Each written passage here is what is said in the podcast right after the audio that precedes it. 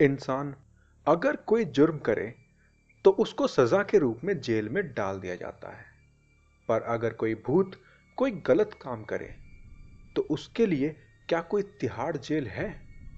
इसका जवाब है हाँ हमारे देश में एक ऐसी भी जेल है, जिसमें लाखों भूत बंद हैं। नमस्कार दोस्तों, आज की कहानी इसी भूतों के तिहाड़ की है। साथ ही साथ अक्षय कुमार की अगली मूवी लक्ष्मी बॉम्ब का ट्रेलर भी आ गया है।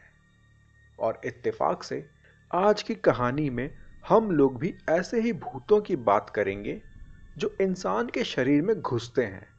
जैसे अक्षय कुमार के शरीर में लक्ष्मी का भूत तथा दो और भूत घुसे हैं आने वाली इस पिक्चर में। सो so एक्चुअली देखा जाए तो अक्षय कुमार के शरीर में टोटल चार आत्माएँ हैं। एक अक्षय कुमार की खुद की आत्मा, जो लीगल तरीके से रह रही है, तथा बाकी तीन गैर कानूनी यानी कि इलीगल तरीके से शरीर में घुसी हुई आत्माएँ। अक्षय कुमार के शरीर में घुसा लक्ष्मी का भूत बदला लेने आया है। लक्ष्मी का भूत वापस आके मर्डर भी करता है। देखा जाए तो इस भूत ने इलीगल कब्जा करना और मर्डर, ये दो क्राइम किए हैं। इन भूतों को जेल जाना चाहिए। अब वो जेल कौन सी हो, वो जानने के लिए आज की मेरी कहानी को पूरा सुनिए। और हाँ, लक्ष्मी बॉम्ब को मेरी मार्केटिंग की ज़रूरत नहीं है, पर मैं अक्षय कुमार का फ़ैन हूँ और उनकी हर मूवी को मैं अपने लेवल पर सालों से मार्केटिंग करता आ रहा हूँ। तो चलिए आपको लेके चलता हूँ लक्ष्मी जैसे भूतों की जेल में। मध्य प्रदेश के भोपाल से लगभग 200 किलोमीटर की दूरी पर स्थित बैतूल डिस्ट्रिक्ट में एक गाँव है मिलाजपुर। ये गाँव बंधारा नदी के किनारे बसा है। आज से करीब 400 साल पहले यहाँ एक संत रहा करते थे, जिनका नाम था गुरु साहिब। पूरे गाँव के लोग इनके पास भूतों की परेशानियाँ लेकर आते थे और बाबा उनकी भूत बाधा को दूर करते थे। बाबा की मौत होने के बाद उनके आश्रम में ही उनकी समाधि बना दी गई। इस आश्रम में इसके बाद चमत्कार होने लगे। आसपास के बीमार लोग जब भी उस आश्रम का पानी पीते तो उनकी तबीयत ठीक हो जाती। भूत बाधा से परेशान व्यक्तियों को यहाँ आके बड़ी शांति मिलती थी। धीरे धीरे आसपास के लोगों की आस्था बाबा और इस आश्रम में बढ़ती गई। समय के साथ यहाँ हर साल एक मेला लगने लगा। ये मेला मकर संक्रांत से बसंत पंचमी तक पूरा एक महीना चलता। इस दौरान दूर दूर से उन लोगों को लाया जाता था, जिन पे भूत प्रेतों का साया होता। यहाँ पर उनका भूत उतारा जाता। और वो भूत फिर किसी और को परेशान ना करें, इसलिए उसे बरगद के पेड़ के पत्तों पर कैद किया जाता है।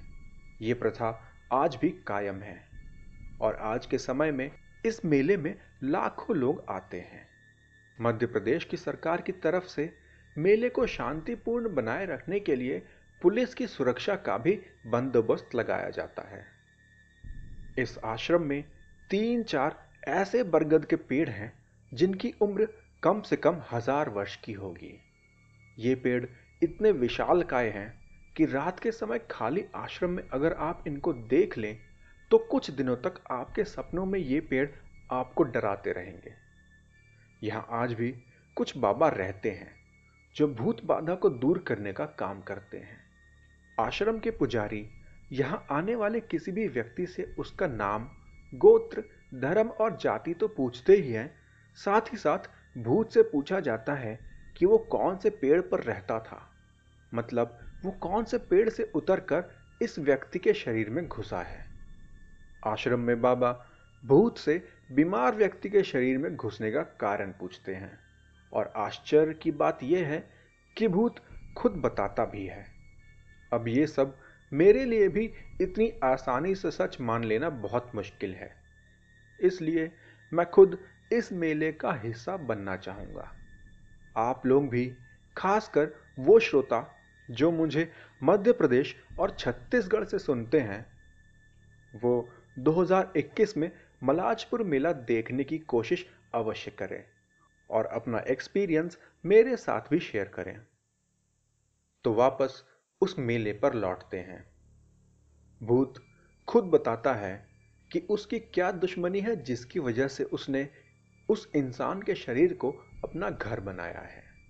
बहुत बार गाँव वालों की आपसी रंजिश इसका कारण होती है। पूरा कारण जानने के बाद बाबा उस भूत को अपनी बातों से वश में करते हैं, भूत को धमकाते हैं। काफ़ी लंबे तंत्र मंत्र के बाद आखिर में भूत उस शरीर को छोड़ने के लिए रेडी होता है। भूत जब मान जाता है तो उसे कसम खिलाई जाती है। और कहा जाता है कि भूत, तुम अपनी पसंद का बरगद का पेड़ चुनो और उसके किसी भी पत्ते में जाके बैठ जाओ। अब ये पत्ता ही उस भूत का कैद खाना होता है।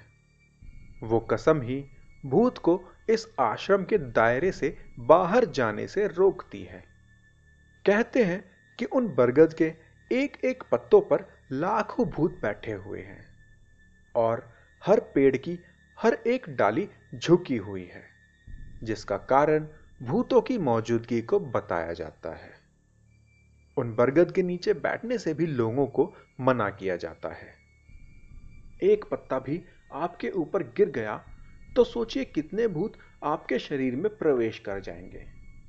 पत्ते खुद ब खुद रोज झड़ते हैं, सूखते हैं, पर गाँव वालों के अनुसार कोई भी भूत कभी भी उस आश्रम से आज़ाद नहीं हो पाता।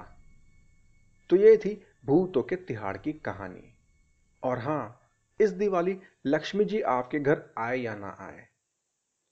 पर अक्षय के अनुसार लक्ष्मी बरसने वाली है। Don't angry me